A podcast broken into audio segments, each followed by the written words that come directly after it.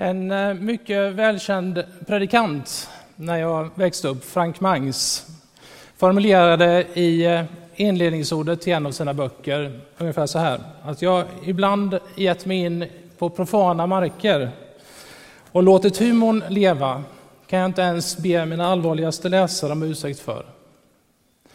Till livet, även om det leves i gemenskap med Gud, är inte enbart blodigt allvar och intensiv kamp för frälsningen. Tillvaron rymmer också mycket som är roligt. Och lite mer humor skulle hjälpa många att på ett bättre sätt komma till rätta med både livet, människorna, sig själva och sin salighet. Jag har förmånen att dagligen hjälpa människor att eh, lösa problem och vägleda dem i att uppnå det som är viktigt för dem i livet. Idag får jag chansen att eh, samtala med dig om eh, inte bara det som är viktigt i detta liv, utan ur ett evighetsperspektiv. Mitt namn är Peter Norby. Jag är 42 år, gift, har två barn, egen företagare och före detta pastor. Varmt välkommen att ta del av min predikan. Om du tillhör de som eh, brukar lyssna på P1s sommarpratare, då kanske du kände igen dig nu. Men nu handlar inte den här predikan om mig, även om att jag kommer vara personlig, utan om honom som har makt att förvandla liv. Inte bara för stunden utan ur ett evighetsperspektiv. Den bibeltext som vi ska läsa idag är från Johannesevangeliets elfte kapitel.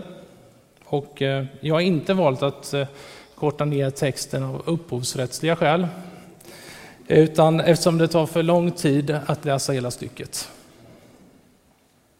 Så när vi möter Jesus i den här berättelsen så har han precis fått besked om att en av hans nära vänner, Lazarus, är väldigt sjuk och att han finns i Betania. Inte så jättelångt ifrån där Jesus befann sig vid den här tidpunkten. Betania låg nära Jerusalem och Jesus vet, precis som sina lärjungar, att det är förenat med livsfara för hans liv att bege sig dit. Judarna hade redan försökt att stena Jesus vid den här tidpunkten vid två tillfällen. Och när Jesus tog emot det här beskedet om sin gode väns sjukdom så tog det två dagar innan han begav sig till Betania, vilket han alltså gjorde.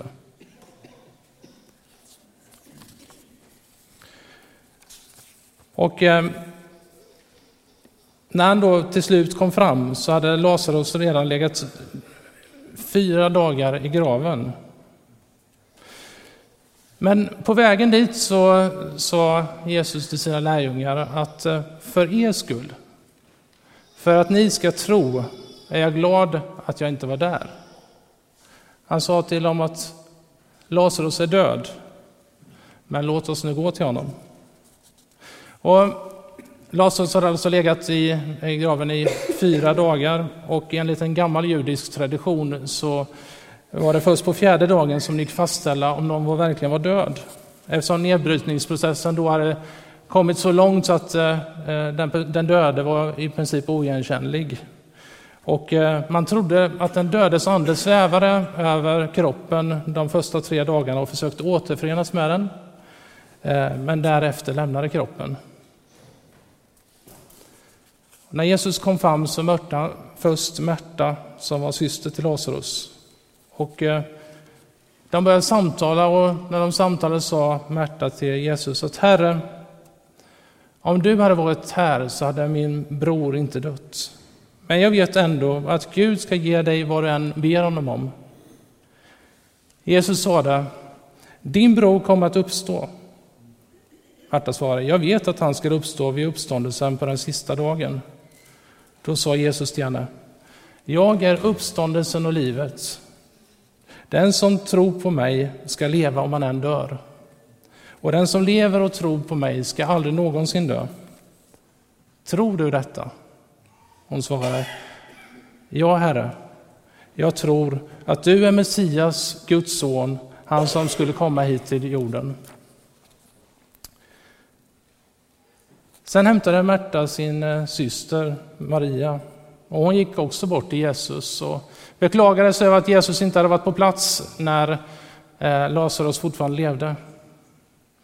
Och människorna som fanns runt omkring dem, de beklagade sig också över detta. Och när Jesus eh, kom fram till graven så står det i bibeltexten att han blev upprörd, skakade sitt innersta och föll i gråt. Det var en, graven var en eh, klipphåla med en sten för öppningen. Och Jesus sa, ta bort stenen. Den döda syster Marta sa då, Herre, han luktar redan. Det har ju gått fyra dagar. Jesus sa det till henne, har jag inte sagt dig att om du tror ska du få se Guds härlighet? Då tog han bort stenen. Och Jesus lyfte blicken mot himlen och sade, Fader, jag tackar dig för att du har hört mig. Själv visste jag att du alltid hör mig, men jag säger detta med tanke på alla de som står här.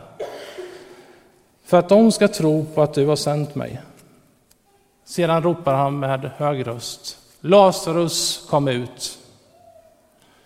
Och den döde kom ut med armar och ben inlindade i bindlar och med ansiktet täckt av en duk. Jesus sa det åt dem, gör honom fri och låt honom gå.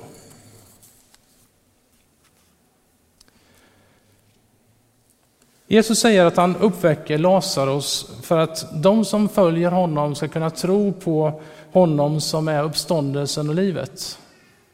Det här är ju själva höjdpunkten i hela Johannesevangeliet. Allt har gått fram till den här punkten för att sen ska vi gå in i eh, den sista tiden där Jesus ger sitt liv för oss människor.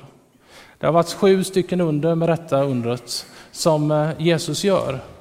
Och man kan också se att för Johannes är nog det här det största. Men det intressanta är att för Jesus verkar det inte vara så. Det är ingen skillnad för honom att, att eh, göra detta under eller något annat under. Det är svårt eh, att förhålla sig neutral till en text som vi just nu har eh, läst. Och det här är heller ingen neutral predikan. Jag kommer inte att försöka övertyga dig att tro på det som vi just har läst. Jag tror helt enkelt inte att det är en särskilt god idé. Jesus tvingade sig inte på människor och försökte inte överbevisa dem om det han sa. En del av dem som fanns med vid den här tidpunkten när Jesus uppväckte Lazarus från de döda kom till tro på Jesus, andra inte. Jag har genom åren haft många givande samtal med människor som inte delar min tro på Jesus. När jag var yngre så bad jag ofta till Gud att han skulle göra under och tecken så att mina vänner skulle kunna se själva och komma till tro på honom. Jag tycker att Fjodor Dostojevskij har uttryckt det bra när han skrev att en äkta realist, om han inte är troende, kommer alltid att uppringa kraft och förmåga att misstro det mirakulösa. Och om han konfronteras med ett mirakel som ett ovedersägligt faktum så misstror han hellre sina sinnen än medger detta faktum. Det är inte miraklerna som väcker tron, utan den springer fram ur dem. Jag tror inte att mina vänner fick se några under och tecken och det de såg tyckte de mest var obegripligt. Men jag fick se och uppleva under och tecken. Inte alla gånger, men allt som oftast. Och det stärkte min tro på Jesus. För mig så har under och tecken kommit att bli något som påminner mig om Guds närhet, Guds närvaro i mitt liv och som visar att Jesus älskar mig på ett personligt plan och som ibland har vänt upp och ner på mitt liv. Jag tror att under och tecken är något som mer kommer som ett resultat ur vår tro. Det som jag tror kan hjälpa människor runt omkring oss, som vi önskar ska få dela samma tro som oss på Jesus, Det är det som Jesus säger vid ett antal tillfällen i slutet av Johannesevangeliet. Och vi ska dyka ner i några av de ställena. Han säger alla ska förstå att ni är mina lärjungar om ni visar varandra kärlek. Och vidare, ni har inte utvalt mig, utan jag har utvalt er och bestämt er till att gå ut i världen och bära frukt. Frukt som består. Och då ska Fadern ge er vad ni än ber honom om i mitt namn. Detta befaller jag er, att ni ska älska varandra. Och han fortsätter, jag ber att de alla ska bli ett och att liksom du Fader i mig och jag i dig, också de ska vara i oss. Då ska världen tro på att du har sänt mig.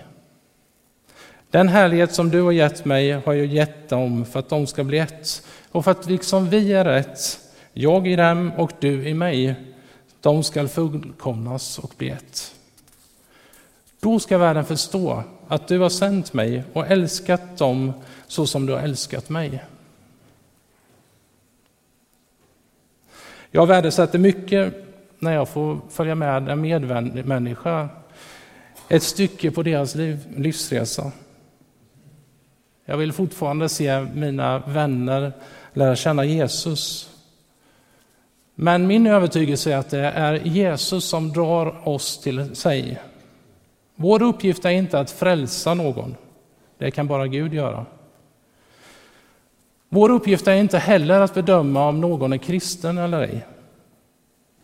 Vår uppgift den är att älska vår nästa. För något år sedan så satt jag vid en mycket kär väns dödsbädd. Vi visste då att eh, båda två att han bara hade några få dagar kvar att leva och var helt överens om att hans liv skulle komma att bli alldeles för kort. Och för mig var det oerhört stort att han som humanist ville dela de sista dagarna av sitt liv tillsammans med mig. Eller rättare sagt, jag tror att han ville dela dem med Jesus. Tyvärr så hade min vän inte sett särskilt mycket av kärlek ifrån kristna människor i sitt liv. Och jag tror mig ha levt tillräckligt länge för att inse att på det här området så behöver vi mycket hjälp när det kommer till att älska vår nästa. Ja, då finns det mycket mer att önska ifrån de flesta av oss. Och ni får rätta mig om jag har fel. Men jag har i alla fall författaren John Ortberg som är, verkar vara överens med mig när han då i inledningen av en bok Livet jag längtar efter skriver Jag är besviken på mig själv, inte så mycket på de saker jag gjort som för den person jag blivit. Inombords bär jag på en gnagande känsla av att allt inte är som det borde vara. Och sen listar han upp besvikelser över att inte ha uppfyllt personliga mål. Besvikelse när han jämför sitt eget liv med andra människors liv. Besvikelse på hur han är som far, som make, som vän och som människa i största allmänhet. Han säger att han är besviken på att han älskar Gud så lite fortfarande och syndar så mycket. Och han avrundar med att säga att han är besviken på att han inte är mer besviken. Det här stycket är mycket längre, så jag rekommenderar att läsa den här boken. Det är lätt att förlora det som vi kallar för självförtroende och självkänsla. När vi värderar oss själva utifrån prestation och resultat. Som tur är för oss så finns det en som har gett sitt liv för vår skull. Så att vi kan börja ett nytt liv i gemenskap med honom. Jesus han vill att du och jag ska lära känna honom som en personlig Gud.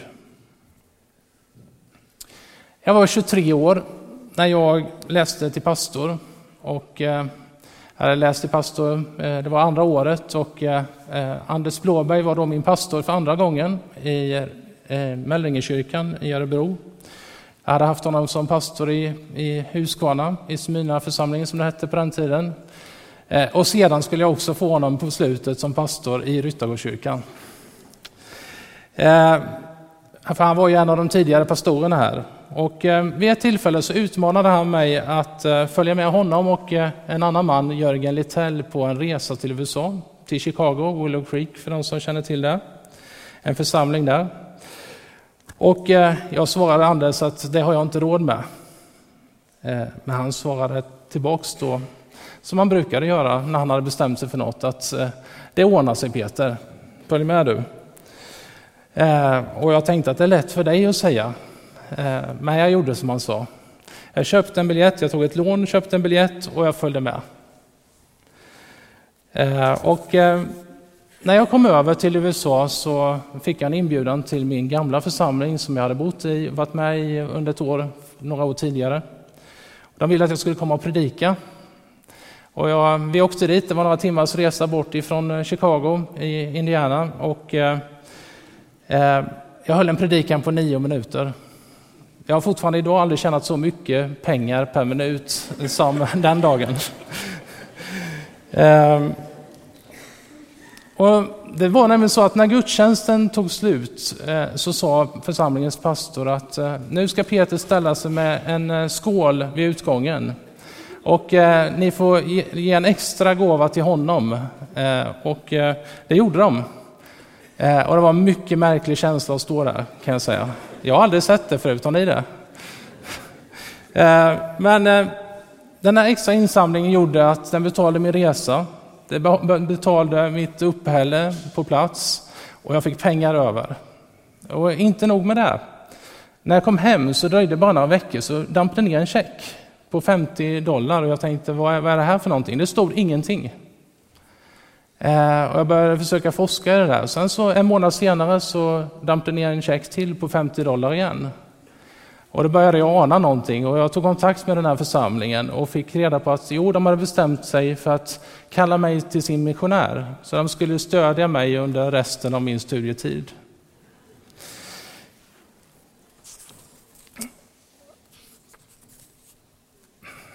Vi har en Gud som eh, ser till våra allra mest grundläggande behov i livet. Han vill att vi ska vandra i gemenskap med honom och kasta våra bördor på honom. Jesus säger, är någon törstig så kom till mig och drick. Den som tror på mig, ur hans inre skall flytta strömmande, strömmar av levande vatten, som skriften säger. Detta sa han om anden som de som trodde på honom skulle få. Han vill leda oss genom livet och använda oss till att göra gott för varandra. Jag tror inte att Anders Blåberg var medveten om att Gud använde honom på det sätt som han gjorde i det ögonblicket. Men det hade en stor betydelse för mig då och det har kommit att bli en milstolpe i mitt liv. För två år sedan så mötte jag Abbe för första gången på Sport for Life. Albin Karlsson, som han egentligen heter, växte upp i skogarna utanför Sävsjö i Småland. Och precis som många små pojkar så drömde han om att spela hockey. Han fick eh, infria det och började spela som målvakt. Och när han var 11 år så gick han in till sin mamma i köket och frågade henne, mamma kan inte jag få en sån där målad, eh, lackad, mål, lackad målvaktshjälm eh, som de här killarna i NHL har? Och mamma sa, det är inte möjligt. På den tiden så var det jättedyrt och det var ytterst ovanligt att någon ens i svenska elitserien hade tillgång till en sån hjälm. Men Abbe hade sett hur de hade det i NHL, så han ville vara som dem. Och när han gick ut ifrån köket så, så säger mamma i förbifarten, du kan ju be till Gud om en. Eh, Abbe, 11 år, bestämde sig för att jo, det skulle han göra. Han skulle be till Gud. Så på kvällen när han gick och la sig så bad han till Gud, gode Gud, ge mig en lackerad målvaktshjälm. Några dagar senare så ropar mamma ifrån köket och säger Abbe, det är telefon till dig. Det är någon från eh, frimärksklubben som vill prata med dig. Nej, jag är inte intresserad av det här, säger Abbe. Ehm, men ehm, de var ihärdiga och han fick gå till telefonen och prata med dem. Och möter då en man eh, som säger att jo, vi ska fira ett jubileum i frimärksklubben. Och vi har bestämt oss för att göra något annorlunda den här gången. Och vi hörde att du är målvakt, så vi tänkte om du vill ha en motivlackad målvaktshjälm av oss. Ja, vi kanske kan få se den bilden om det är möjligt. Där. Det är en liten suddig bild. Eh, jag har fått eh, Abbes tillåtelse att återge den här berättelsen. Den är fullt med frimärken och längst fram där på, på fronten så ser man en Jesusfisk också. Det var den symbolen som han fick lägga till. Eh, Abbe fick sedan under många år mycket frågor om vad den där fisken betydde. Eh, och eh, den här hjälmen målades av David Gunnarsson som idag är en av de främsta i världen, kanske den allra främsta. Bor i Småland och är en kristen människa som långt senare dök också upp på Sport for Lifes hockeyläger. Jag behöver kanske inte säga att den här händelsen påverkade Abbes liv dramatiskt och många människor med honom. Och vi som har fått lyssna på den här berättelsen, vi kan liksom lyssna på den flera gånger om och bara känna wow, så vill jag också ha det i mitt liv. Eh, och jag har själv varit några söndagar här i kyrkan där det har varit vittnesbörd den sista tiden. Där människor har delat om vad Jesus har gjort i deras liv. Och jag vet inte hur det är med dig, men för mig är det så att jag blir berörd. Jag känner att oh, det där vill jag också vara med om. Jag vill att Gud ska verka på det här sättet i mitt liv. För ett par år sedan så stod jag vid min svärmoders dödsbädd. Det var många som hade bett för henne runt om i landet och utan resultatet till synes. Min svåger och jag vi stod där och skulle ta avsked. Allt hopp tycktes vara ute. Läkare och familj hade börjat att misströsta. Och det var dags att ta avsked. Men Ulla berättade senare för oss att hon hade samtalat med Gud och kommit överens med Gud om att hon skulle berätta och vittna om vad hon hade fått uppleva om hon fick leva ännu en tid. Ulla finns med oss än idag. Jag är inte ensam om att ha brottats med livets stora frågor. Det är inte alltid som livet får den här utgången. Och det här evighetsperspektivet kom in. Jesus säger, tjuven kommer för att slakta, för stjäla, slakta och döda. Men jag har kommit för att de ska ha liv och liv i överflöd. Och han säger vidare, jag ger dem evigt liv och de ska aldrig någonsin gå under och ingen ska rycka dem ur min hand. Han säger, jag kallar inte längre tjänare, ty en tjänare vet inte vad hans herre gör. Jag kallar er vänner, därför att jag har låtit er veta vad jag hört om min fader. Jesus ser oss som sina vänner. Ingenstans i Bibeln får vi komma närmare Jesus än i Johannesevangeliet, enligt min mening. Här finner vi en lång rad av personliga möten med Jesus. Vi möter Nikodemus, en judarnas råd som i smyg om natten kom för att ställa sina frågor till Jesus. Vi möter kvinnan ifrån Samaria som Jesus talar om för henne vad hon hade gjort i sitt liv och som kom till tro och fick ta med sig en hel stad som, som, som började tro. Vi möter Petrus som förnekade Jesus tre gånger. Vi möter Thomas som inte kan tro om han inte får sticka sina fingrar i, i spikhålen i Jesu händer. Och vi möter inte minst Jesus när han delar Marta och Marias sorg över sin bror. Jesus vill att du och jag ska lära känna honom som en närvarande Gud. Marta hon bekänner att Jesus är Messias, han som skulle komma hit till världen. Och Jesus själv säger att hans far sänt honom till oss på jorden. Och att när han lämnar oss så ska han sända sin hjälpare som ska vara med oss och vägleda oss. Och han säger frid åt er ära i sitt avskedstal. Som Fadern har sänt mig sänder jag er. Och så andades han på lärjungarna och sa ta emot helig ande.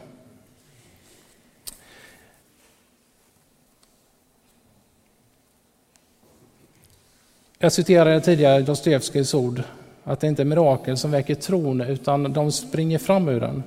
Jesus vill använda oss som sina redskap.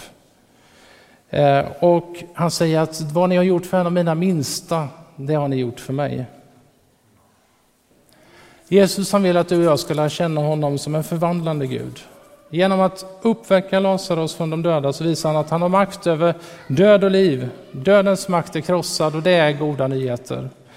Både för de som har det bra i livet och de som har mest upplevt oro, sorg och besvikelser. Det här är ingen neutral predikan. Jesus säger, jag är uppståndelsen och livet. Den som tror på mig ska leva om han än dör. Och den som lever och tror på mig ska aldrig någonsin dö. Tror du detta?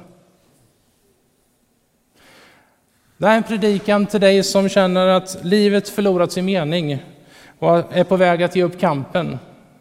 Det är en predikan till dig som har svårt att förlåta dig själv. Och det är en predikan till dig som inte känner dig hemma i en kyrka. Jag ska erkänna att det finns saker som har provocerat mig i Bibeln. Bland annat det som står i Galaterbrevet 2.20 om att nu lever inte längre jag. Nu lever inte längre jag. Kristus lever i mig. Det har jag haft svårt att ta till mig. Men det handlar inte om att vi ska sluta att leva. Det finns så mycket som är roligt i livet. Det är som med vetekornet. Om det inte faller i jorden och dör så förblir det ett ensamt korn. Men om det dör ger det rik skörd. Den som älskar sitt liv förlorar det. Och den som här i världen hatar sitt liv, han ska rädda det till evigt liv. Bibeln använder de här paradoxerna för att få fram vad det är som är viktigt i livet. Jag tror på en Gud som ger liv och liv i överflöd. Amen.